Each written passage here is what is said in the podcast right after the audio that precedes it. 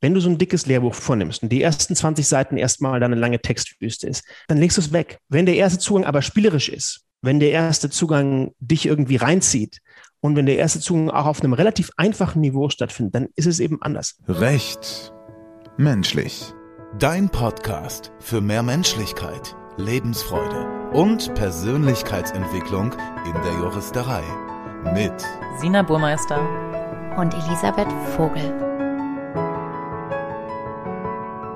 Herzlich willkommen im Recht Menschlich Podcast. Schön, dass du heute wieder mit dabei bist, denn in der heutigen Folge habe ich mit Dr. Wendelin Neubert über eines meiner absoluten Lieblingsthemen gesprochen. Wie kann Jura Freude machen? Ja, insbesondere auch in der Examensvorbereitung. Elisabeth hatte in der heutigen Folge frei, aber dafür habe ich mir, wie gesagt, Wendelin an die Seite geholt und Wendelin hat in Freiburg und in Genf Jura studiert, anschließend am Max-Planck-Institut in Freiburg im Völkerrecht und im Verfassungsrecht promoviert, war danach vier Jahre lang Rechtsanwalt in einer internationalen Großkanzlei und ist nunmehr Gründer und Chefredakteur von Jura Fuchs und ein wirklich rundum inspirierender und richtig sympathischer Gesprächspartner. Deswegen hör unbedingt rein. Falls du Jurafuchs noch nicht kennst, es lohnt sich definitiv, es mal auszutesten, denn Jurafuchs ist die Nummer eins Lern-App für Jura in Deutschland mit über 175.000 Nutzern und Nutzerinnen. Und was ich besonders faszinierend finde, sie ist angelehnt an die Sprachlern-Apps, also an Bubble und Duolingo und hat dementsprechend einige Gamification-Aspekte mit drin, aber auch interaktive Microlearning-Aufgaben, nimmt aktuelle Rechtsprechung mit auf, aber es macht richtig Freude, sich da durchzutesten. Deswegen passt das heutige Thema umso besser, wie wie kann Jura Freude machen und warum ist Spaß auch für eine gute Vorbereitung essentiell, insbesondere auch im Examen. Deswegen, wenn du gerade in deiner Examensvorbereitung steckst vom ersten Examen oder vielleicht auch im Referendariat, ist diese Folge heute genau das Richtige für dich. Deswegen will ich gar nicht lange weiter quatschen, sondern wünsche dir richtig viel Freude mit der Juristerei, aber auch jetzt erstmal mit dieser Folge.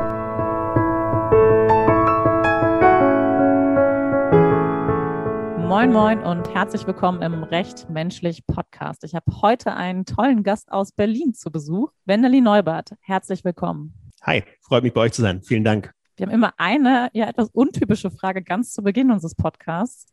Wendelin, wofür bist du heute besonders dankbar? Ich bin besonders dankbar, dass wir in Frieden und Freiheit leben. Jetzt gerade machen die Restaurants wieder auf und dass wir uns raussetzen können in einen Café an der Ecke, in ein Restaurant und dass wir nicht Sorge haben müssen, dass jetzt hier gleich uns die Bombe um die Ohren fliegt oder die Raketen auf uns niederstürzen. Das ist, wofür ich heute und wofür ich eigentlich fast jeden Tag sehr dankbar bin. Mega schön. Vielen Dank fürs Teilen. Lass uns gerne mal am Anfang deiner juristischen Laufbahn beginnen.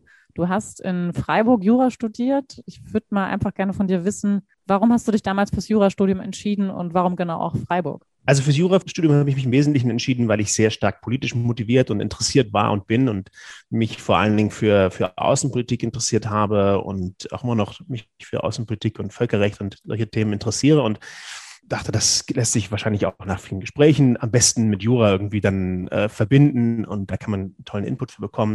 Und dann kam ich ins Studium und ähm, dann musste ich irgendwas über Verträge und Willenserklärung lernen und äh, hatte mir das wirklich ganz anders vorgestellt.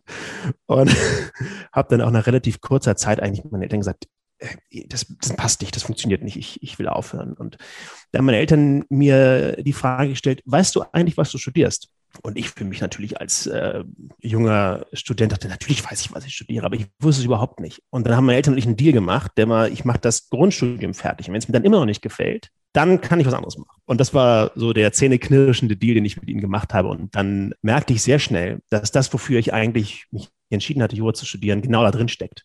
Man muss es sich eben raussuchen. Man muss auch diese Hürden überkommen, gerade am Anfang, um dann das zu finden, was einen interessiert. Aber Jura hält so viel davon bereit, dass man da auf jeden Fall fündig werden kann. Und Freiburg war ganz, ganz simpel. Meine Patentante da studiert. Ich wusste, da gibt es gutes Wetter und gutes Essen und es ist nah an Frankreich und der Schweiz. Das war für mich überzeugend genug und es hat sich auch bestätigt. Das war eine super Wahl. Du hast jetzt gerade gesagt, also relativ am Anfang hast du sogar schon gezögert und gefragt, ob du nicht aufhören solltest mit dem Jurastudium. Was war das, also wenn du mal uns in den Moment mit reinholst, wie ging es dir damals und was war aber vielleicht auch was, was dich motiviert hat, da wieder rauszukommen? Und du hast gesagt, du hast diesen Deal mit deinen Eltern geschlossen. Gab es da aber auch zwei, drei Leute an der Seite, die dich dann auch ein Stück damit durchgebracht haben, auch mal in den Momenten? Also absolut, das ist, glaube ich, immer ganz entscheidend, dass man jemanden an der Seite hat, der und Freunde an der Seite hat, die den gleichen Prozess auch durchlaufen und man sich mit denen austauschen kann. Ich glaube, was für mich ganz maßgeblich war, war eine Erfahrung. Ich habe nach dem dritten Semester dann den Willem C. Wiss Arbitration Mood Code gemacht und da hatte ich das Gefühl, jetzt wird es plastisch, es wird echt. Jura ist nicht theoretisch, Jura ist nicht bloß nur Bücher und äh, irgendwelche Theorien auswendig lernen, sondern es hat eine handfeste Anwendung und die hat mir wahnsinnig viel Spaß gemacht. Und da habe ich eben auch viele Leute kennengelernt, äh, unter anderem Christian, äh, mein Geschäftspartner von Jurafuchs, Mitgründer und, und CEO von Jurafuchs und wir sind seither beste Freunde und äh, das ist natürlich auch was, was einen total prägt. Man hat, man trifft Menschen, die das genauso erleben wie man selbst und auch wenn sie unterschiedliche Perspektiven auf die Dinge haben, in einem Strang ziehen und Lust haben, was zu gestalten. Das war, glaube ich, ein ganz entscheidender Aspekt. Ich glaube, es ist immer so, wenn man an was rangeht, was neu für einen ist, dann ähm, steht man erstmal, wie sieht man den Wald vor lauter Bäumen nicht mehr. Und ich musste mir jedenfalls diese Herausforderung auch wirklich anziehen und dann richtig einsteigen. Und das hat mir dann geholfen, ähm, irgendwann auch das Jurastudium sehr zu mögen und Jura vor allen Dingen zu genießen. Wie hast du das gemacht, dir das Jurastudium richtig anzuziehen und richtig reinzusteigen? Also durch praktische Erfahrung von Praktika immer super hilfreich und dann fand ich es hilfreich, mir äh, Inhalte auszuwählen, sofern das irgendwie ging, die mir besonders Freude bereitet haben. Das fand ich im Schwerpunktbereich ganz stark. Also ich war im, im Außenstudium in Genf für ein Jahr, da habe ich so richtig meine Passion entwickelt. Das war dann Völkerrecht und humanitäres Völkerrecht und Europarecht und mit Leuten, die in den europäischen Institutionen gearbeitet haben, die beim ICRC gearbeitet haben, die so richtig äh, hands-on Experience hatten von den vielen rechtlichen Themen. Und es war nicht bloß nur irgendeine Theorie oder ein Buch, sondern es war ganz plastisch. Und es ging ums Diskutieren, es ging ums wirklich Begreifen, aber gleichzeitig gut Jura zu machen. Also richtig den Maßstab herauszuarbeiten, die rechtliche Grundidee und dann damit arbeiten. Und das war im Schwerpunktbereich dann auch so. In der Examsvorbereitung fiel es mir sehr schwer, muss ich gestehen. Ich musste sehr kämpfen mit der Examsvorbereitung. Und danach habe ich ihn promoviert und dann ging es wiederum weiter, da konnte ich was Eigenes machen, wieder auch diese Themen mehr raussuchen, die mich begeistert haben. Also man hört schon raus, dass es auf alle Fälle diese Freude ist, die dir auch dann wieder Spaß an der Juristerei bringt, wenn man merkt, dass man sich mit den Themenbereichen beschäftigt, die einen begeistern, die einen faszinieren, sei es Völkerrecht, sei es einfach auch diese konkreten politischen Bezüge. Du hast ja gerade gesagt, so, uh, Examensvorbereitung war auch ein bisschen anstrengend. Wie hast du das in den Zeiten gemacht, wo man eben nicht nur selbst wählen konnte, was man juristisch machen möchte, sondern tatsächlich auch verschiedene Sachen einfach machen und lernen muss? Da gibt es, glaube ich, kein allgemeines Lösungsmittel. Ich musste den Weg für mich finden. Ich habe dann Rep gemacht, das war dann nichts für mich. Da habe ich Lerngruppen ausprobiert, mit Christian Lerngruppe gemacht. Das war auch so der Prozess, alles auszuprobieren und zu schauen, was einem den besten Zugang verschafft. Ich zum Beispiel musste es immer erstmal richtig verstanden haben. Ich konnte nicht wie einen großen Fall im Repetitor machen und dann den runterbeten und erinnern und dann konnte ich das. Und dann es war für mich so, ich muss es richtig kapiert haben. Wenn es richtig kapiert habe, dann hatte ich das Gefühl, jetzt kann ich damit arbeiten. Dann irgendwie versuchen, sich ein paar schöne Momente in der Woche zu schaffen, ja, die Freunde äh, am Wochenende zu treffen, ein bestimmtes Ritual zu schaffen. Wir haben immer am Samstag Klausurenkurs gehabt und nach dem Klausurenkurs haben wir mir Stifte fallen lassen und dann haben wir was Schönes gemacht an dem Wochenende. Das war so unser Ding, wo wir uns dann versucht haben, neue Kraft zu schaffen für die nächste Woche und dann irgendwie sich durchkämpfen. Ist ein harter Weg, aber er lohnt sich. Richtig schön beschrieben, weil ich glaube, es kam trotzdem durchaus hervor, dass auch da aber Freude möglich ist, auch in der Examensvorbereitung, wo es vielleicht etwas strukturierter ist, wo man auch mal sich durchbeißen muss, tatsächlich sich Räume auch zu schaffen, für Dinge, die einem gut tun, die einem einfach Freude bereiten, auch mit Menschen zusammen das vielleicht gestalten, die man total gerne mag und deswegen mehr Freude dabei hat. Und was ich gerade total spannend finde, weil das schlägt ganz guten Bogen ja auch zu Jurafuchs, ihr habt viel ausprobiert. Ihr habt also auch Lernstrategien wirklich ausprobiert und nicht einfach nur das umgesetzt, was andere gesagt haben. Magst du uns da mal mit reinholen? Wie sah das da aus, als ihr in der Examensvorbereitung wart? Wie habt ihr das gemacht? Also wir haben im Schwerpunktbereich schon sehr viel mit Mindmaps äh, gearbeitet und mit selbstgemalten Mindmaps, aber auch mit so Mindmapping-Programmen. Christian war da immer schon sehr ähm, initiativ und, und äh, mit neuen Sachen unterwegs und hat dann Sachen ausprobiert. Und wir haben das dann auch im Team so ausprobiert, miteinander als, als Freunde. Und wir merkten so, jeder unterschiedlich auf seine eigene Art und Weise, dass all das, was wir machen, also wir haben bei Hemmer im großen Fall gelernt, bei anderen waren auch bei Altmann, Lerngruppen in größerer Gruppe, kleinere Gruppen, Karteikarten schreiben, Klausuren schreiben, sozusagen all das Elemente beinhaltete, eigene Vorteile, aber auch Nachteile hatte, die bei jedem individuell waren und man musste es eben schauen, was ist das für mich. Und was uns damals besonders aufgefallen war, waren eigentlich ähm, zwei Sachen. Das eine ist, es gibt einen großen Gewinn im Gespräch. Das ist klar, wenn du eine Lerngruppe hast und du musst deine Lerngruppe vorbereiten auf ein Thema, dann musst du es halt können.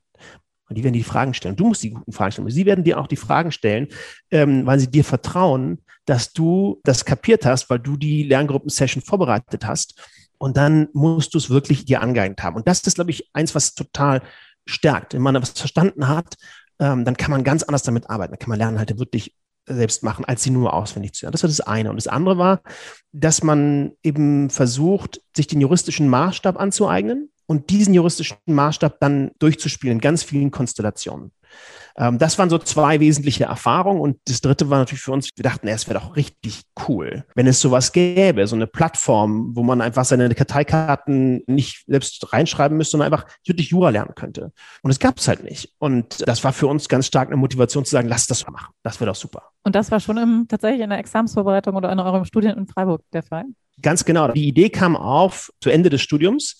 Die haben wir natürlich dann in der Examensvorbereitung nicht verfolgt, weil wir dachten, äh, wir haben dafür keine Zeit. War auch so richtig so. Und dann haben wir, ich glaube 2011 war das dann, äh, oder 2012, unser erstes Produkt eigentlich äh, angesetzt. Das hieß damals eContrario, war sozusagen der absolute Vorläufer von Jurafuchs.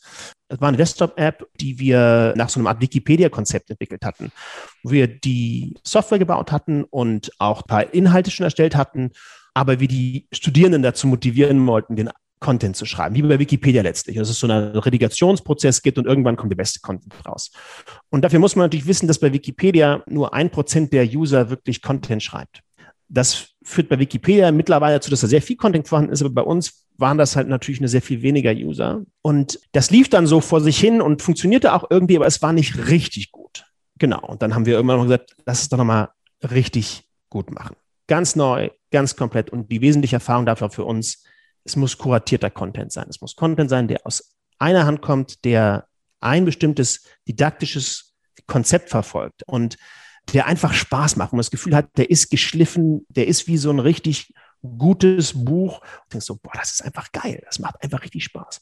So sollte das sein und es musste natürlich app-basiert sein, weil ja, Desktop ist super, aber es muss halt mobile sein. Das ist ein Modul der heutigen Zeit und dafür brauchst du den spezifischen Content und die spezifische App. Und es ist ja vielleicht sogar die Übertragung des Digitalen mit Blick auf die Freude. Etwas leichter handhabbar, einfach zugänglich und eben fast eine spielerische Komponente mit dabei als wenn das browserbasiert ist. Ganz genau. Und das war, also genau, du hast vollkommen recht, das ist eine andere Experience, auch wenn du dein, dein Smartphone da hast und da passiert irgendwas, als wenn du es browser-based machst. Das ist, ist viel haptischer, es ist viel interaktiver.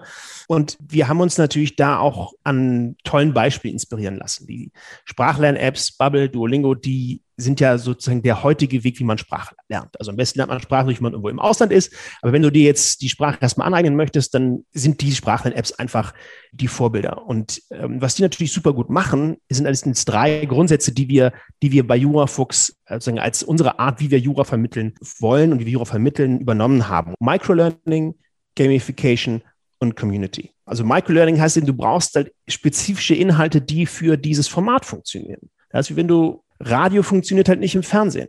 Und wir waren uns anfangs natürlich auch, dachten, das ist für eine wahnsinnige Idee, den ganzen juristischen Content dafür aus eigener Hand zu erstellen, aber dafür sind wir eben angetreten. Und der riesige Vorteil am Microlearning ist eben diese kurzen Einheiten, die du da hast beim Microlearning, die passen in jeden Alltag. Das Wichtigste ist ja, dass du kontinuierlich lernst, dass du kontinuierlich dranbleibst, dass du auch Schritt für Schritt durchgehen kannst. Und dass du aber auch am Ende sagen kannst, ist jetzt okay, ich mache mal eine Pause, ich höre mal auf und nicht diese stundenlangen Sessions bis spät in die Nacht, äh, in denen man sich eigentlich nur noch verrückter macht. Klar. Und das andere ist natürlich Gamification. Das ist, das ist auch, wie du sagst, spielerisches Element. Es muss Spaß machen.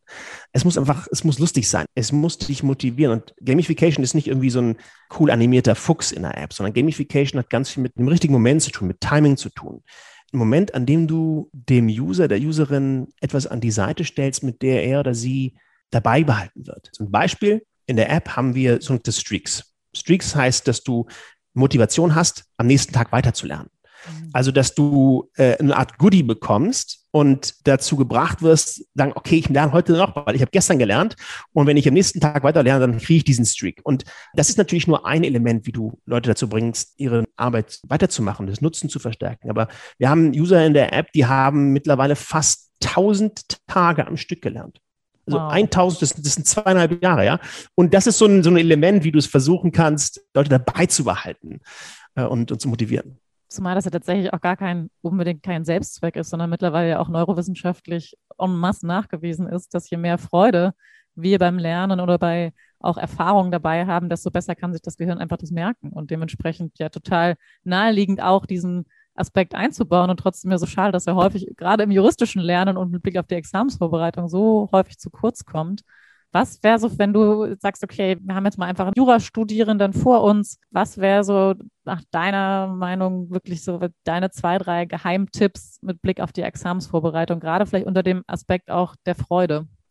Das Wichtigste, denke ich, ist, dass du das herausfindest für dich, was dir hilft, am besten zu lernen. Und das musst du herausfinden. Das heißt, du hast immer eine Peer Group und ähm, die Peer Group macht irgendwelche Sachen. Und wenn 80 Prozent der Peer Group ins Rep gehen, gehst du auch ins Rep. Und das ist naheliegend, weil das Examen mit einem hohen Maß an Angst und Erwartung, äh, Leistungsdruck und Versagen, möglichem Versagen verbunden ist. Und es ist ja auch existenziell. Es ist ein brutales System, in dem du kurz abgeprüft wirst, äh, in dem du weißt, dass die Prüfungen in hohem Maße auch willkürlich sind, also die Art, wie sie, äh, wie sie abgenommen werden, wie die Noten verteilt werden. Und darauf wirst du aber dann reduziert.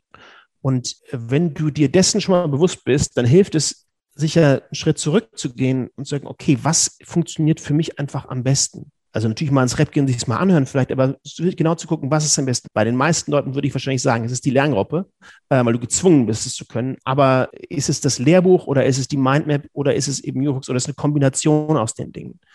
Das ist, glaube ich, das eine. Du musst einen Schritt zurückgehen und sagen, ich muss mich darauf vorbereiten. Das zweite ist ein Mindestmaß an menschlicher Interaktion, die dir zeigt, es gibt deutlich mehr im Leben als dieses Monster von einer Prüfung. Und Menschen, die dich darauf nicht reduzieren. Deine Freunde eben, deine Peer Group, mit denen du gerne Zeit verbringst, um Sachen zu machen, die dich dann auch darüber hinaus weiterbringen. Und das heißt für mich nicht, nicht über Jura sprechen. Ich empfinde das Sprechen über Jura als eine große Freude. Ich bin Jurist mit Leib und Seele, ich finde das geil. Aber ich kannte ganz viele, die haben dann nach der, der gesagt, ich wollte nicht über Jura sprechen. Und so, okay, fair enough. Und das ist für mich nicht das Thema, sondern das Thema ist, glaube ich, dass du irgendwie eben versuchst, was zu finden in deiner Gruppe, das dir Spaß macht. Ob das Wandern ist, haben ganz viele bei uns in Freiburg gemacht, ähm, ob das irgendein anderer Sport ist, ob das irgendwie E-Sports ist oder ob das ähm, Kochen ist. Ja, das ist sozusagen, das ist das Wichtigste. Und das dritte ist, glaube ich, dass du einen Zugang zu den wesentlichen Inhalten findest.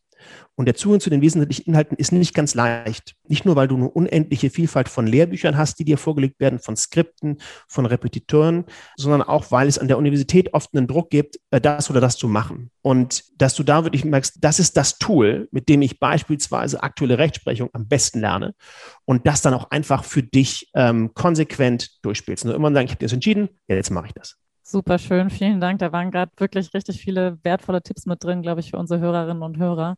Und was mir persönlich gerade total gut gefallen hat und auch total mit mir selber resoniert, diese Aufforderung, auch selbst mal auszuprobieren, was tut einem eigentlich gut und was sind die Dinge, nur weil die Peer Group es vielleicht macht, die aber gar nicht unbedingt dem eigenen Lerntyp auch entsprechen und sondern da auch ehrlich und authentisch zu sich selbst mal zu sein und mal innezuhalten und zu fragen, was bleibt abends in meinem Kopf und wo sitze ich vielleicht einfach auch nur Zeit ab und dann aber auch eine Entscheidung dementsprechend zu treffen. Und der zweite Punkt, richtig schön, die Freude auch daran zu behalten, weil ich glaube, ehrlicherweise, wenn man mit Freude durch solche auch anstrengenden Phasen geht, dann hat man auch kein Problem, auch zwischendurch mal über Jura zu sprechen, weil man die Freude ja gar nicht verliert. Ich glaube, oft ist es dieses Extrem, wenn man komplett sich über eine gewisse Phase nur darauf einfuchst, um ein ja. Jurafuchs zu bleiben, ähm, dass es dann irgendwann halt auch komplett die ganze Freude weggenommen hat. Und deswegen da wirklich eine gute Balance, glaube ich, hinzubekommen, wie du sie beschrieben ja. hast. Super schön. Ja, wir merken, das würde ich nochmal anknüpfen. Ich hätte den Eindruck, dass viel mehr Studierende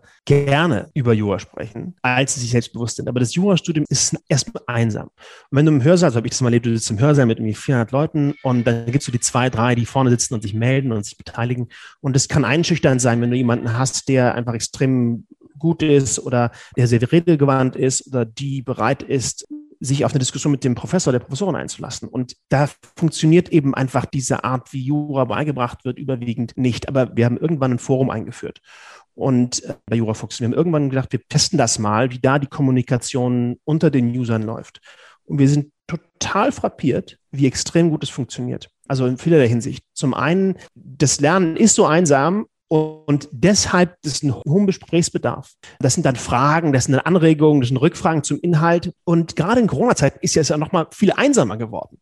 Und das andere ist, die Debatte ist ein wichtiger Teil des Lernprozesses. Wir merken, wie viele Userinnen und User sich da aktiv an der Debatte beteiligen. Und die Sorge, die wir hatten, dass das jetzt irgendwie zu so einem äh, Hate Speech Forum äh, verkommt, hat sich überhaupt nicht bewahrheitet. Und das Gegenteil, über ein Jahr haben wir das jetzt, glaube ich, schon. Und wir mussten in der Zeit zwei Kommentare löschen, die einfach nicht gingen. Und das ist halt total toll. Äh, wir merken, wie viel positives Feedback da kommt. Und das ist, was mich daran diesem Gedanken bestärkt, ja, dass Leute gerne über das reden, was sie interessiert, aber es einen geschützten Bereich dafür geben muss. Ein geschütztes Umfeld. Und vielleicht ist die Universität nicht immer der beste Umfeld, der beste Bereich dafür, das beste Umfeld oder die, auch die Peer Group, die bei Jura ja schon auch oft sehr, sehr konfrontativ sein kann. Ja, ja absolut. Und tatsächlich glaube ich auch manchmal, sich auch aus dem eigenen Umfeld mal rauszuziehen und vielleicht sich noch ein anderes juristisches Umfeld mhm. zu suchen, mit dem man sich dann auch nicht unmittelbar vergleicht, weil auch das Thema Vergleichen ja doch auch mhm häufig ein Thema ist in, im Rahmen der Examsvorbereitung und da ja. wirklich ein, eine neue Art von Community auch aufzubauen, wo man einfach nur das teilen kann und seine Fragen loswerden kann. Schön. Ja. Da würde ich tatsächlich jetzt gerne nochmal auch einhaken, Blick auf Jurafuchs. Du hattest ja gesagt, eigentlich kam die 2011 die Idee schon auf. Mhm. Wenn ich es aber richtig äh, in Erinnerung habe, kam ja bei euch dann auch erstmal persönlich noch ganz viele andere Projekte. Du hast dann noch promoviert, du hast noch ein LM gemacht bist aber tatsächlich auch drei Jahre als Rechtsanwalt tätig gewesen. Wie hat sich das so alles entwickelt und wie waren auch da so die verschiedenen Stationen eurer Idee? Magst du uns da mal mit reinnehmen? Total gerne. Ja, ich wusste immer, ich möchte promovieren. Mich hat irgendwie so schon die Seminararbeit im, im Studium total begeistert und ich wollte mich wirklich mit einer Sache tief beschäftigen. Und das habe ich eben auch gemacht und das war super. Und ähm, damals unser altes Produkt, das lief dann so, so, nebenbei, das haben wir so nebenbei als Sidekick gemacht und dachten, das muss ja auch irgendwie in Teilzeit funktionieren. Hat es denn, wie ich angedeutet hatte, herausgestellt, das funktioniert halt nicht in Teilzeit. Aber ich habe ihn promoviert, Christian hat äh, dann schnell Referendariat gemacht und ist dann Anwalt geworden, bei mehrere Jahre bei Hengeler und hat dann eher eine LLM gemacht. Ich habe dann lange promoviert, dachte auch erst, ich glaube, in der Wissenschaft, das hat mir auch sehr viel Spaß gemacht und bin dann ins Referendariat eingestiegen und da war einfach eher so, der, jeder muss sozusagen seinen Weg erstmal finden, was einem so Spaß macht. Und das ist ja auch ein endlos langer Weg. Ne? Also du stehst da mit fünf Jahre und dann machst du mit drei Jahre eine Promotion, dann machst du noch zwei Jahre Ref. Da wollte ich dann, ich persönlich auch erstmal auch als Anwalt tätig sein. Merkte, das ist praktisch, das ist plastisch, da kann ich Jura richtig anwenden. Jura ist echt. Ja, genau, Jura ist echt. Und es ist in der anwaltlichen Arbeit eine erstaunliche Erfahrung für mich gewesen zu erkennen, wie viele komplexe Rechtsfragen in Kommentaren nicht einmal im Ansatz gestrichen werden. Aber unendlich viele Kommentare existieren zu allen möglichen Themen. Ich war fast vier Jahre bei NER und habe im öffentlichen Wirtschaftsrecht gearbeitet, war total begeistert, äh, hatte ein tolles Team, durfte sehr viel machen, wurde sehr gefördert und konnte diese plastische Erfahrung machen, Jura anzuwenden, auf komplexe Sachverhalte anzuwenden und das zu machen, was mir Spaß gemacht hat. Und zugleich ähm, haben wir dann eben immer gemerkt, okay, Contrario, das funktioniert so nicht, wie wir uns gesagt hatten, lass nochmal richtig machen. Und sind dann übereingekommen, haben diesen Prototyp gebaut. Christian war dann gerade in Elternzeit. Und das war eben auch aus einer Erfahrung heraus, in der wir merkten, Christian schon merkte, Anwalt sein ist toll, ich habe es gerade erst angefangen da und wir, wir sind dann auch von anderen Sachen auch motiviert. Also wir haben so viele Interessen, äh, die wir irgendwie unter einen Hut bringen wollen. Ein wesentliches Interesse bei mir war auch immer juristische Bildung. Deshalb habe ich auch so Spaß an der Wissenschaft gehabt. Ähm, also da auch äh, wirklich einen Mehrwert zu leisten in der Vermittlung von Inhalten. Aber es gibt immer noch einen anderen Aspekt, der bei uns beiden biografisch ganz stark auch verankert ist. Das sind inhaltliche, also rechtliche Themen, die uns äh, affizieren, die was mit Gerechtigkeit zu tun haben. Und bei Christian war das ganz stark eine Erfahrung für eine Menschenrechts-NGO. Und bei mir war das eher so das Kriegsvölkerrecht und das Verfassungsrecht, in dem ich ähm, promoviert habe, wo wir gemerkt haben, dass natürlich zum einen Recht total prekär ist in seiner Durchsetzung in solchen Situationen, aber zum anderen der Zugang zum Rechtssystem enorm wichtig ist, überhaupt zu verstehen, was für Rechte man hat und diese dann nutzen zu können. Man kann über ganz viele Themen interessant reden, aber wenn keiner was davon weiß, dann wird das schwierig. Und das war eigentlich eine Grundmotivation für uns beide, äh, aber auch Steffen, unseren, unseren dritten Mitgründer, zu sagen, lass doch mal was machen, was da auch hinwirken kann. Eine App, ein Tool, mit dem man leichter Zugang zum Rechtssystem findet. Und das haben wir dann eben aufgesetzt und äh, haben 2018 dann Jurafuchs gegründet und sind damit gestartet und waren jetzt eben in der Lage, dass wir auch das Team nochmal deutlich erweitern und dass ich dann auch sagen konnte, okay, ich lasse meinen Anwaltsberuf jetzt hängen erstmal den Nagel und wir machen jetzt äh, Fulltime Jurafuchs und geben da richtig Gas. Klasse, wow. Also gleich zum Stichpunkt äh, Zugang zum Recht. Äh, für Nichtjuristen würde ich auch total gerne gleich nochmal in Ruhe darauf eingehen. Vielleicht noch kurz vorher, weil wir jetzt gerade bei deiner Anwaltstätigkeit auch waren. Was mhm. würdest du so sagen, wenn du auf die Jahre jetzt in der Rechtsanwaltskanzlei zurückguckst? Was hast du aus der Zeit mitgenommen, auch an Kompetenzen, die du heute bei Jurafuchs einbringen kannst? Also da lernt man wahnsinnig viel und ich habe sicher sehr viel mitgenommen. Ich glaube, das, was immer im Vordergrund steht für mich, ist das, wir nennen das Legal Writing. Also du wirst da auf eine Art und Weise darauf getrimmt, klare Texte zu schreiben, verständliche Texte, schöne Texte zu schreiben, aber Texte zu schreiben, die einfach wirklich, ich sage immer, wie so ein Ziegelstein, der durch so eine Fensterscheibe fliegt. Also es macht einfach, es ist ein richtig guter Text, der muss einfach Krach machen. Der muss einfach richtig, du musst den lesen, denken, perfekt. Da geht es viel um Dramaturgie, da geht es auch viel um, um Schriftstellerei in der Tat. Und du willst ja jemanden überzeugen. Du willst den Richter überzeugen oder willst die Gegenseite überzeugen oder willst deine Mandantin überzeugen. Und das ist etwas, was uns von Anfang an geprägt hat bei Jurafuchs, dass wir sagen, die Inhalte, die wir erstellen, müssen genau das können.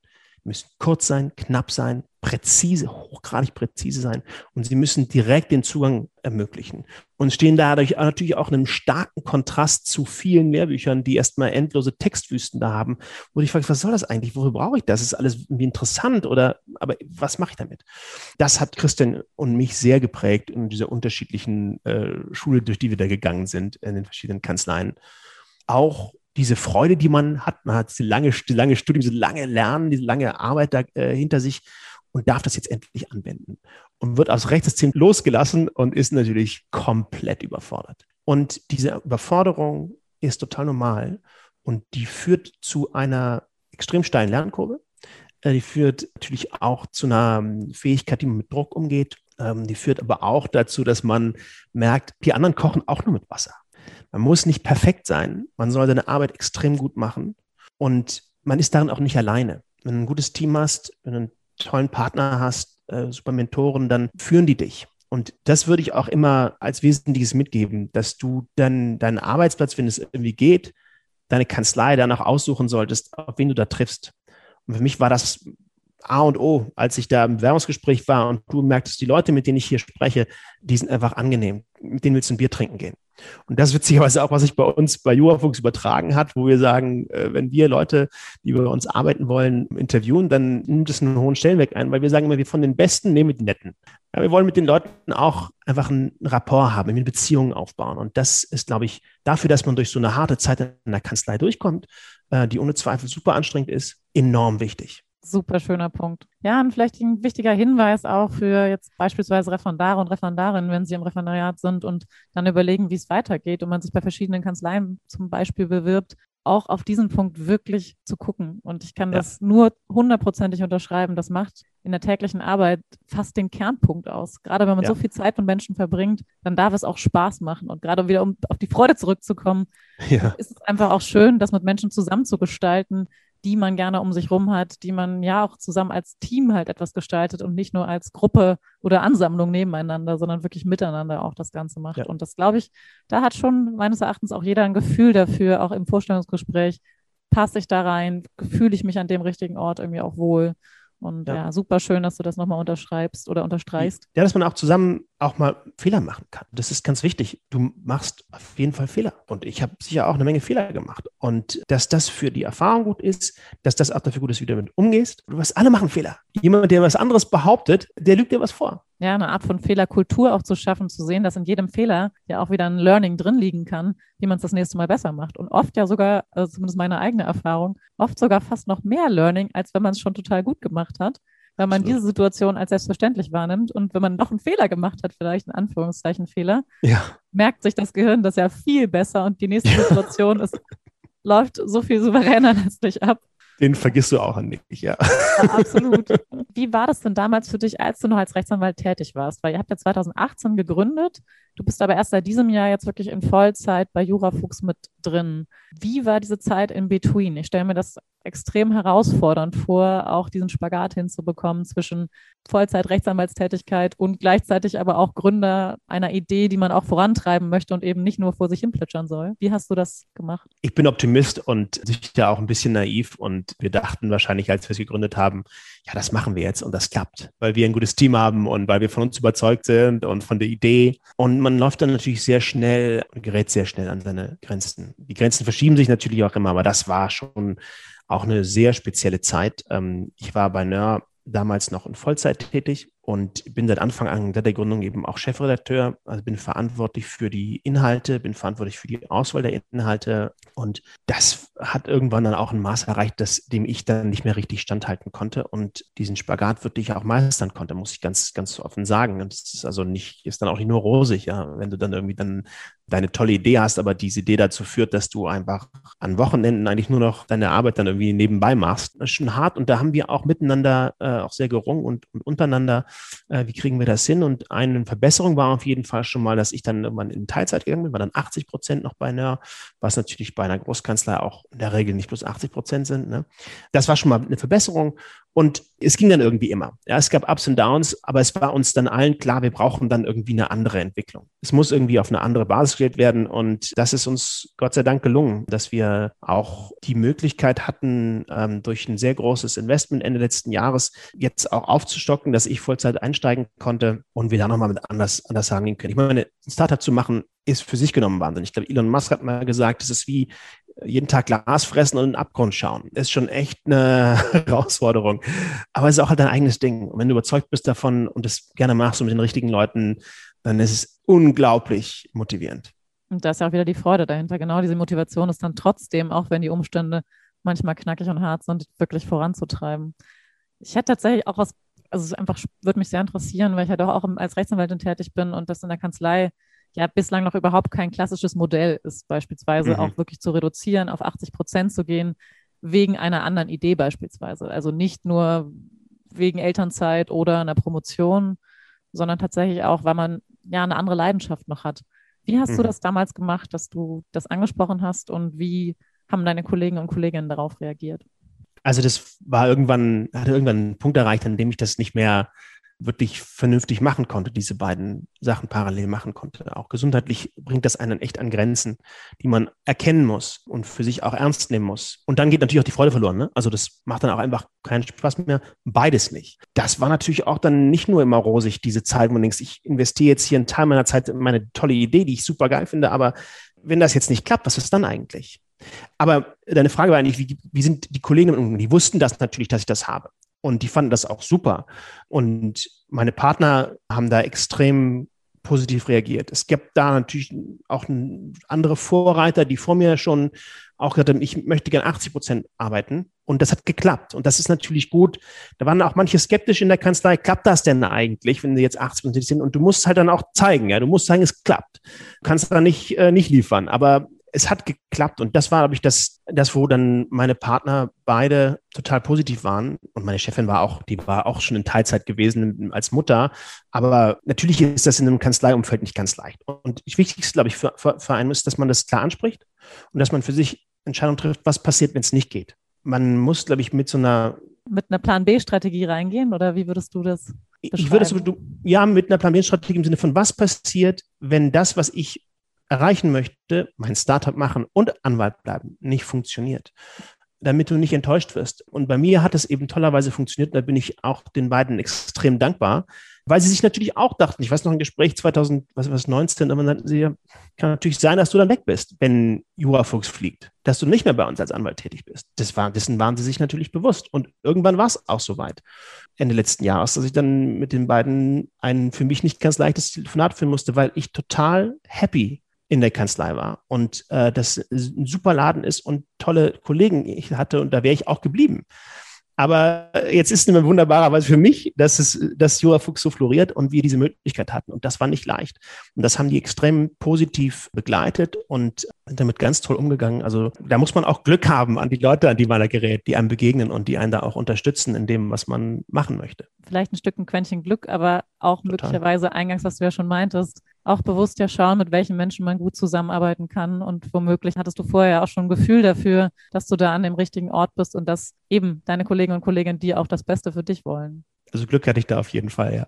Da würde ich jetzt gerne nochmal zu dem anderen Punkt, Zugang zum Rechtssystem, darauf eingehen. Denn du hattest ja auch gesagt, es geht gar nicht nur jetzt primär um Jurastudenten und Studentinnen, sondern auch darüber hinaus ist eure Idee, Zugang zum Rechtssystem und zum Recht allgemein zu erleichtern. Wie setzt ihr das um? Was steckt für dich hinter dieser Idee? Also hinter der Idee steckt eben zum einen ein Tatbestand, dass Jura-Lernen und das Recht an sich komplex ist, dass der Zugang mit gewissen Hürden versehen ist, und zwar sowohl für die Studierenden als auch für alle anderen, dass dieser Zugang Geld kostet, wenn du einen Anwalt nehmen musst, dass der mit Risiken verbunden ist und dass es extrem aufwendig ist. Und es gibt viele Menschen, die von ihrem Recht keinen Gebrauch machen, weil sie entweder nicht davon wissen oder weil ihnen der Schritt, das Recht dann auch einzufordern, zu aufwendig ist. Also jetzt mal für Deutschland, ja. Ganz unabhängig jetzt, wenn du daran denkst, an irgendwelche Schuldknechte in Indien, die zwar das Recht haben, frei zu sein, aber es nicht wissen oder da auch nicht rauskommen. Und wie, wie schafft man diesen Zugang? Da gibt es ganz viele Ansätze, aber ein wesentlicher Ansatz ist, dass man die Inhalte in der Form vereinfacht, dass der erste Schritt für dich leichter wird. Wenn du so ein dickes Lehrbuch vornimmst und die ersten 20 Seiten erstmal dann eine lange Textwüste ist, dann legst du es weg. Wenn der erste Zugang aber spielerisch ist, wenn der erste Zugang dich irgendwie reinzieht, und wenn der erste Zugang auch auf einem relativ einfachen Niveau stattfindet, dann ist es eben anders. Nur das ist das eine, dass du im ersten Schritt erstmal leichter daran gebracht wirst, gewissermaßen. Und wir wurden darin bestätigt, weil wir zu unserer Überraschung irgendwann in der App Userinnen hatten, die gar nicht Jura studiert haben. Also wir hatten die plötzlich und da kam ein Mensch auf uns zu, eine Sozialarbeiterin und ein Polizist. Hey, ich bin eine Sozialarbeiterin, ich mache das und das und ich lerne mit Jura Fuchs hier die und die Sachen, das ist total toll. Könnt ihr nicht auch noch Inhalte für Sozialarbeit machen? Und der Polizist dann ganz genau, der Polizeianwärter war damals noch, ey, das ist ja super cool, äh, warum gibt es eigentlich sowas für uns nicht? Und das waren natürlich motivierende Elemente für uns, die uns bestätigt haben in dieser Idee und in unserer Vision auch. Und diese Idee ist ja nicht irgendwie, die haben wir uns ja nicht einfallen lassen, sondern es gibt Sustainable Development Goal Nummer 16, glaube ich, der sagt Access to Justice for All als ein Ziel der Weltgemeinschaft. Das klingt sehr hochtrabend, aber es ist sehr konkret. Und selbst für Jurastudierende ist es ja ein erhebliches Problem äh, zu verstehen, was sie eigentlich lernen müssen, wie viel sie davon lernen müssen und wie sie sich wirklich aneignen. Und das war der, der Ausgangspunkt für uns, den wir so kontinuierlich fortentwickeln. Und jetzt konkret ist es dann für uns im täglichen Doing so, dass wir natürlich diese Hauptzielgruppe der Jurastudierenden haben, die wir mit Inhalten versorgen, weil sie jeden Tag mehr haben wollen. Aber jetzt auch anfangen, Inhalte auszubauen. Wir haben auch schon teilweise Inhalte in der App auszubauen für andere Zielgruppen, die das eben keine klassischen Juristinnen und Juristen sind, keine Ausgebildeten, sondern aber im Alltag damit lernen müssen und arbeiten müssen. Man sieht richtig die Begeisterung in deinen Augen dazu, richtig schön. Du hast ja gerade sogar das Wort Vision in den Mund genommen. Und ehrlicherweise, ich finde es nicht hochtrabend, sondern ich glaube, es ist auch ein Stück das Warum, das ein womöglich auch oder euch jetzt auch antreibt, in dem konkreten Beispiel wirklich auch mehreren Menschen und vielleicht sogar allen Menschen Zugang zum Recht zu erleichtern und auch zu ermöglichen. Wie stellt ihr euch das konkret vor? Also was ist so eure Idee, wenn man vielleicht mal in 2030 reinguckt? Wie soll juristische Bildung vielleicht mit Blick auf Juristen, aber auch auf Nicht-Juristen und Juristinnen aussehen? Also auf einer basalen Ebene, basaleren Ebene ist es genau letzten Endes, wie bringt man eigentlich ein hochentwickeltes Land wie Deutschland in die Juristenausbildung des 21. Jahrhunderts? Das ist sozusagen die basalere Frage. Aber ähm, die weitergehende Frage, wie kriegst du eigentlich die Vereinfachung hin? Und ein Ansatz ist natürlich Jurafuchs. Andere Ansätze sind Startups, die Geltendmachung deiner Ansprüche vereinfachen, wie, ich weiß, weniger Miete.de oder andere. Wir sind davon überzeugt, dass es total hilft, wenn du wirklich weißt, was da passiert. Und wie wir uns vorstellen, im Idealfall ist es so, ja, jeder hat, öffnet sein Smartphone, macht die App auf und wird reingezogen. Und wird reingezogen mit etwas, was ihn persönlich und sie persönlich berührt, bewegt. Und wie wollen wir das erreichen? Äh, woher weiß ich, was du willst? Wir sind natürlich im Gespräch mit vielen Menschen, die versuchen, uns das mitzuteilen, was sie eigentlich wirklich noch für weitere Inhalte brauchen. Und wenn du dir vorstellst, du machst 20, 30 dein Handy auf und dir wird ein Inhalt angeboten, der nach einer bestimmten Abfrage von Informationen dir das liefert, was du brauchst. Ähm, das ist ja keine von der Rechtsberatung, sondern das ist eine Form von Empowerment. Und dieses Empowerment dir dann ermöglicht zu sagen, ich weiß Bescheid. Ich entscheide selbst. Oder ich weiß, wen ich fragen muss, dass das weiterführt. Aber auch noch einen Schritt niedriger, dass juristische Bildung viel stärker verankert wird in der Ausbildung allgemein. Die Verrechtlichung der Gesellschaft schreitet täglich voran. Das wird besonders deutlich gerade in der Corona-Pandemie, wenn du dir die ganzen Diskussionen über die Corona-Schutzverordnung anguckst und die ganze äh, Rechtsprechung, die sehr durcheinander geht und wo wie tausend Argumente vorgebracht werden. Das ist enorm wichtig, da ein Grundverständnis für zu haben, fürs gesellschaftliche Miteinander, für den gesellschaftlichen Kit, wie viele Menschen in der aufgeheizten Stimmung plötzlich sagen, irgendein Amtsrichter aus Weimar meint, die Corona-Maßnahmen würden gegen die Menschenwürde verstoßen. Das wird plötzlich extrem gesellschaftsrelevant und du musst in der Lage sein, das zu kontextualisieren und dem entgegentreten zu können. Darum geht es uns eigentlich auch in der Hinsicht, dass du selbst in der Lage bist zu sagen, hm, das stimmt irgendwas nicht. Das kann so nicht sein. So, und also mit kleinen Schritten, und das ist natürlich das Tolle am Microlearning an so einer App, dass du mit kleinen Schritten da rangehen kannst. So für die Studierenden, da denken wir natürlich nochmal einen Schritt weiter, weil sie es professionell können müssen. Ja. Und es gibt ja, das haben wir uns auch nicht einfallen lassen, so ein Flip Classroom-Modell, ja, dass du, so wie ich es kenne, ich gehe in die Vorlesung und da sitzt ein arrivierter Professor, ganz eine Koryphäe seines Faches und liest aus seinem Lebo vor. Äh, sorry, aber nee, diese, die Zeiten sind vorbei. Also das will auch kein Studierender mehr, das findet keiner mehr gut. Aber je mehr Universitäten es auch kapieren, desto besser. Das, es gibt da intelligentere Systeme und es gibt ja viele Studierende, die das einfordern und es gibt viele Professorinnen und Professoren, die ich auch kenne, die das genau machen, die tolle Lehre machen. So, und da gibt es ein kombiniertes System, aber das Entscheidende ist, glaube ich, die wertvolle Zeit die du verbringst als Student, Studentin mit deinem Professor, deiner Professorin, die musst du in die Anwendung investieren. Und dafür kann zum Beispiel so das Jurafuchs total helfen, dass du die Basics oder auch nicht nur die Basics, sondern die vertieften Sachen richtig erstmal lernst. Und dann sitzt du in der Vorlesung mit deiner Professorin und die zeigt dir mal, wie es richtig geht. Und dann, dann wird's deins. Das ist eigentlich, wo wir hinwollen. Ähm, da gibt es noch ganz viele andere Ansätze mit Blended Learning und so. Aber ich glaube, das ist die Zukunft der Juristenausbildung. Und warum ist die wichtig? Weil Jura immer komplexer wird. Wir haben die Prüfungsordnungen nehmen immer neue Rechtsgebiete dazu. Die Studierenden werden damit immer weiter überrannt, haben immer weniger Bock. Es gibt einen großen Juristenbedarf. Nicht nur die Kanzleien suchen händeringend Leute. Und gleichzeitig steigen auch die Anforderungen an diese Leute. Also, äh, wenn du im Justizdienst anfängst, ist es nicht anders als in der Großkanzlei. Und dafür sollen die Leute doch ausgebildet sein und das richtig gut können, auch mit dem Selbstverständnis können. Und ich glaube, dafür ist diese Revolution in der digitalisierten Juristenausbildung in Deutschland echt wichtig. Ja, und wir hoffen halt, einen Beitrag dazu leisten zu können. Absolut. Ich glaube, das sieht man jetzt alleine schon daran, dass die Uni Jena ja mittlerweile auch eine Campuslizenz von euch tatsächlich auch akquiriert hat. Du hast ja gerade eben gesagt, eigentlich ist aber nochmal weiterdenken auf eine andere Stufe und Bildung allgemein mit Blick auf juristische Bildung. Habt ihr Ideen in eurem Kopf, gerade beim Thema Vision, zum Beispiel auch in die Schulen zu gehen? Ich meine, es gibt in manchen Schulen ja auch Rechtswissenschaft schon als Fach, das auf eine spielerisch basierte Art und Weise auch in die Schulen zu bringen? Es gibt einige Bundesländer, die Rechtskunde als verpflichtendes oder fakultatives Fach anbieten. Und das halten wir für enorm wichtig, enorm hilfreich. Und wir haben auch in der App schon einige Inhalte, die ähm, in die Richtung Rechtskunde gehen. Und das werden wir definitiv in den nächsten Monaten ausbauen. Auch weil wir da Anfragen von unseren Userinnen und Usern bekommen, die sagen, hey, geil, mehr davon. Und es ist ganz, natürlich ganz wichtig, dass man das nicht missversteht. Also, was wir machen, zielt nicht darauf ab, Jura einfacher zu machen, als es ist. Du kannst Jura nicht einfacher machen, als es ist. Jura ist extrem komplex. Und wenn du Jura vereinfachst, dann bringt es eigentlich niemandem was. Für die Studierenden am allerwenigsten, weil die merken in den Klausuren, dass sie es doch anders können müssen. Was wir versuchen ist zu vermitteln, ist der Maßstab erstmal. Und der Maßstab ist eigentlich immer gleich. Und wir tanzen dann auf dem Maßstab hin und her. Wir schneiden die Inhalte in ganz, ganz kleine Einheiten.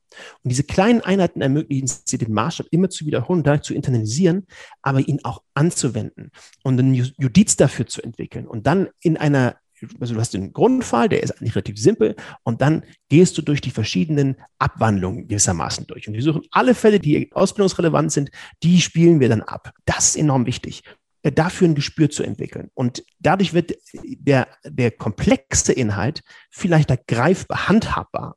Und nichts anderes gilt im Wesentlichen auch für die Rechtskunde, die wir anbieten und noch weiter anbieten wollen auf einem anderen inhaltlichen Niveau natürlich. Der Schüler braucht einen anderen Inhalt als die Examensstudentin. Aber von der Grundidee genauso, dass du erst noch vermittelst, es gibt einen bestimmten Grundmaßstab. Danke. Super schön, weil in meinen Augen macht es das auch nicht unbedingt einfacher, sondern man trennt vielleicht ein Stück mehr das Wesentliche von Unwesentlichen und geht halt auf mhm. genau diese Grundstrukturen, von denen ja auch immer gesprochen wird. Du musst die Grundstrukturen können, ja. nicht die Einzelfallbeispiele, dass ja. man wirklich zu denken lernt, juristisch zu denken lernt und genau sein eigenes Judiz schult, was ja so leicht klingt, aber tatsächlich ja durch jahrelanges Training und immer wieder am Ball bleiben einfach auch belohnt wird. Absolut. Und das scheint eine sehr gute Alternative dafür zu sein, das mal auf eine spielerischere Art und Weise auch zu gestalten. Vielen lieben Dank. Wir spielen am Ende immer noch so ein kleines Spiel, bevor es die drei Abschlussfragen gibt. Und ich würde auch gerne mit dir das Spiel spielen. Und das geht so, dass du den Satz vervollständigen darfst, wo du möchtest. Mit Freiburg verbinde ich Sonne, gutes Essen und meine juristische Grundausbildung. Wenn ich mich für Early Bird oder Nachteule entscheiden muss, bin ich Nachteule. An meinen beiden Mitgründern Steffen und Christian schätze ich besonders ihre Ehrlichkeit, ihre Leidenschaft und ihre unabdingbare Freude, etwas gemeinsam richtig zu erreichen. Ein Buch, das ich immer wieder empfehle, ist Der Zauberberg und Heart of Darkness. Okay, erstes habe ich gelesen, letzteres muss ich mir, glaube ich, gleich bestellen. Die Examsvorbereitung und die Staatsexamina haben mich gelehrt. Dass es im Leben mehr gibt als Examina. Meine schönste Studienerinnerung ist? Ich glaube in Freiburg im ersten Semester, als Professor Günther Hager, äh, der leider verstorben ist, zu uns kam im Hörsaal, so an der Seite stand und ähm, stand dann irgendwann bei dir, wenn du zu spät gekommen warst, war es blöd, dann musstest du nämlich außen sitzen. Da wollte niemand sitzen, weil er fragt nur Leute, die außen saßen. Kam also zu dir, also zu mir in dem Fall, legte die Hand auf meine Schulter, es ging irgendeine Frage und dann fragte er irgendwas und ich erzählte und er sagte, ja, ja, ja, ja, nein, ganz falsch, ganz falsch. das war so äh, eine vielleicht nicht die schönste, aber eine sehr prägende Studienerfahrung, dass man Jura auch sehr viel Witz begegnen muss. Danke, ich sitze gerade gefühlt direkt neben dir im Hörsaal. Herrlich. Meiner Tätigkeit als Rechtsanwalt verdanke ich. Enorm viel. Fokus, Leinsbereitschaft, Legal Writing, große Freude am praktischen Lernen, äh, Arbeiten mit Jura. Ähm, ich glaube, am stärksten ist wahrscheinlich diese praktische Erfahrung, wie Jura äh, bestimmte konkrete Sachverhalte löst meine Vision für digitale juristische Bildung ist? Dass in fünf Jahren alle Studierenden Jurafuchs nutzen und damit einfach noch bessere Examiner schreiben und viel mehr Spaß am Lernen haben. Danke. Jetzt habe ich noch unsere drei Abschlussfragen, die wir auch all unseren Gästen stellen und deswegen auch gerne heute dir stellen möchten. Wenn du mit einem Fingerschnips eine Sache in der juristischen Ausbildung oder der Juristerei im Allgemeinen verändern könntest, welche wäre das? Ich denke, ich würde die Bewertung von Examensleistung verändern. Das gegenwärtige System ist so willkürlich, und zwar sowohl in den schriftlichen als auch in den mündlichen Prüfungen. In den schriftlichen Prüfungen dadurch, dass es nicht mal ein Double Blind Review gibt, dass der Zweitkorrektor die Note des Erstkorrektors kennt und wenn er davon signifikant abweichen möchte, dies erheblich begründen muss. Das lädt natürlich dazu ein, dass es keiner macht. Das ist totaler Wahnsinn. Das zweite ist äh, die mündliche Prüfung dass es dort eine stärkere äh, Orientierung an bestimmten Notenrahmen gibt. Es kann meines Erachtens nicht richtig sein, dass manche Studierende mit einer sehr bescheidenen schriftlichen Note plötzlich, weiß ich was, kurz vors VB katapultiert werden und andere, die kurz vorm VB stehen, runtergeprüft werden und diese Prüfungsleistungen in keiner Weise vergleichbar sind. Da muss einfach eine Reform her. Und das wissen alle, es ist ein hochgradig ungerechtes System. Es ist auch kein repräsentatives Prüfungssystem und trotzdem wird nichts geändert. Das muss sich wirklich ändern. Wahre Worte. Hoffen wir ja, dass die Justizminister und Justizministerinnen unseres Landes da zugehört haben. Ja. Ziel unseres Podcasts ist ja insbesondere auch unseren Hörern und Hörern Inspiration mitzugeben und einfach auch auf deinen bisherigen Erfahrungsschatz zurückgeblickt. Was sind so die ein, zwei Kernerkenntnisse, die du heute gerne nochmal teilen würdest? Ich denke, was mir am meisten weitergeholfen hat, sind eigentlich zwei Dinge. Das eine ist, dass ich was gefunden habe, was mir enorm Freude bereitet, was einen durch auch viele Täler trägt und ähm, was einen Horizonte erweitert und wirklich, wirklich Zufriedenheit und Begeisterung gibt und man das mit anderen teilen kann und auch für andere einsetzen kann und nicht nur für sich selbst. Und das andere, ja, das sind meine Freunde und Freundinnen, mit denen ich diesen langen Weg habe durchgehen können, meine Familie, es ist enorm, wie viel ich erreichen durfte schon in diesem Leben und das verdanke ich ganz maßgeblich Ihnen. Richtig schön. Unsere letzte Frage. Welcher Jurist, welche Juristin inspiriert dich persönlich ganz besonders? Und wen würdest du auch gerne hier im Podcast hören? Ich würde besonders gerne einen Podcast hören und wen, ich, wer mich wirklich inspiriert, ist ähm, Helmut Aust. Helmut Aust ist Professor an der FU in Berlin. Den finde ich einfach total toll. Das ist natürlich ein super Wissenschaftler und ist jemand, der zugänglich geblieben ist für die Studierenden und gleichzeitig auf extrem hohem Niveau äh, Jura macht und dabei einfach auf dem Boden bleibt. Das ist total motivierend und das inspiriert auch viele. Und das ist, glaube ich, wichtig, dass man als Studierender das Gefühl hat, nimmt mich ernst. Vielen Dank, lieber Richtig schön, dass du heute hier gewesen bist. Vielen Dank an dich, Sina. Ich hoffe, dass dir die heutige Folge gefallen hat und bin natürlich ganz neugierig, was du aus ihr mitgenommen hast. Deswegen teile gerne deine Gedanken zur Folge mit uns bei Instagram unter dem Post zur heutigen Folge. Und gleichzeitig würde mich auch interessieren, wie du Freude in deine Examsvorbereitung bringst und ob du da einen, ja, einen Tipp oder einen Trick hast, den du gegebenenfalls auch mit anderen Hörerinnen und Hörern teilen magst. Ansonsten, wenn du jetzt neugierig geworden bist auf Jurafuchs, schau unbedingt mal vorbei. Man kann das Ganze auch sieben Tage gratis testen und Wendelin hat uns netterweise einen kleinen Rabattcode dagelassen. Das heißt mit menschlich, menschlich groß geschrieben, alles groß geschrieben. 20 hast du 20% Rabatt auf alle Laufzeiten von Jurafuchs und teste dich da gerne mal durch. Wie gesagt, Jura darf und kann Freude machen. In dem Sinne, ich wünsche dir einen wunderbaren Tag, Mittag, Abend. Lass es dir gut gehen und bis ganz bald. Ciao, ciao.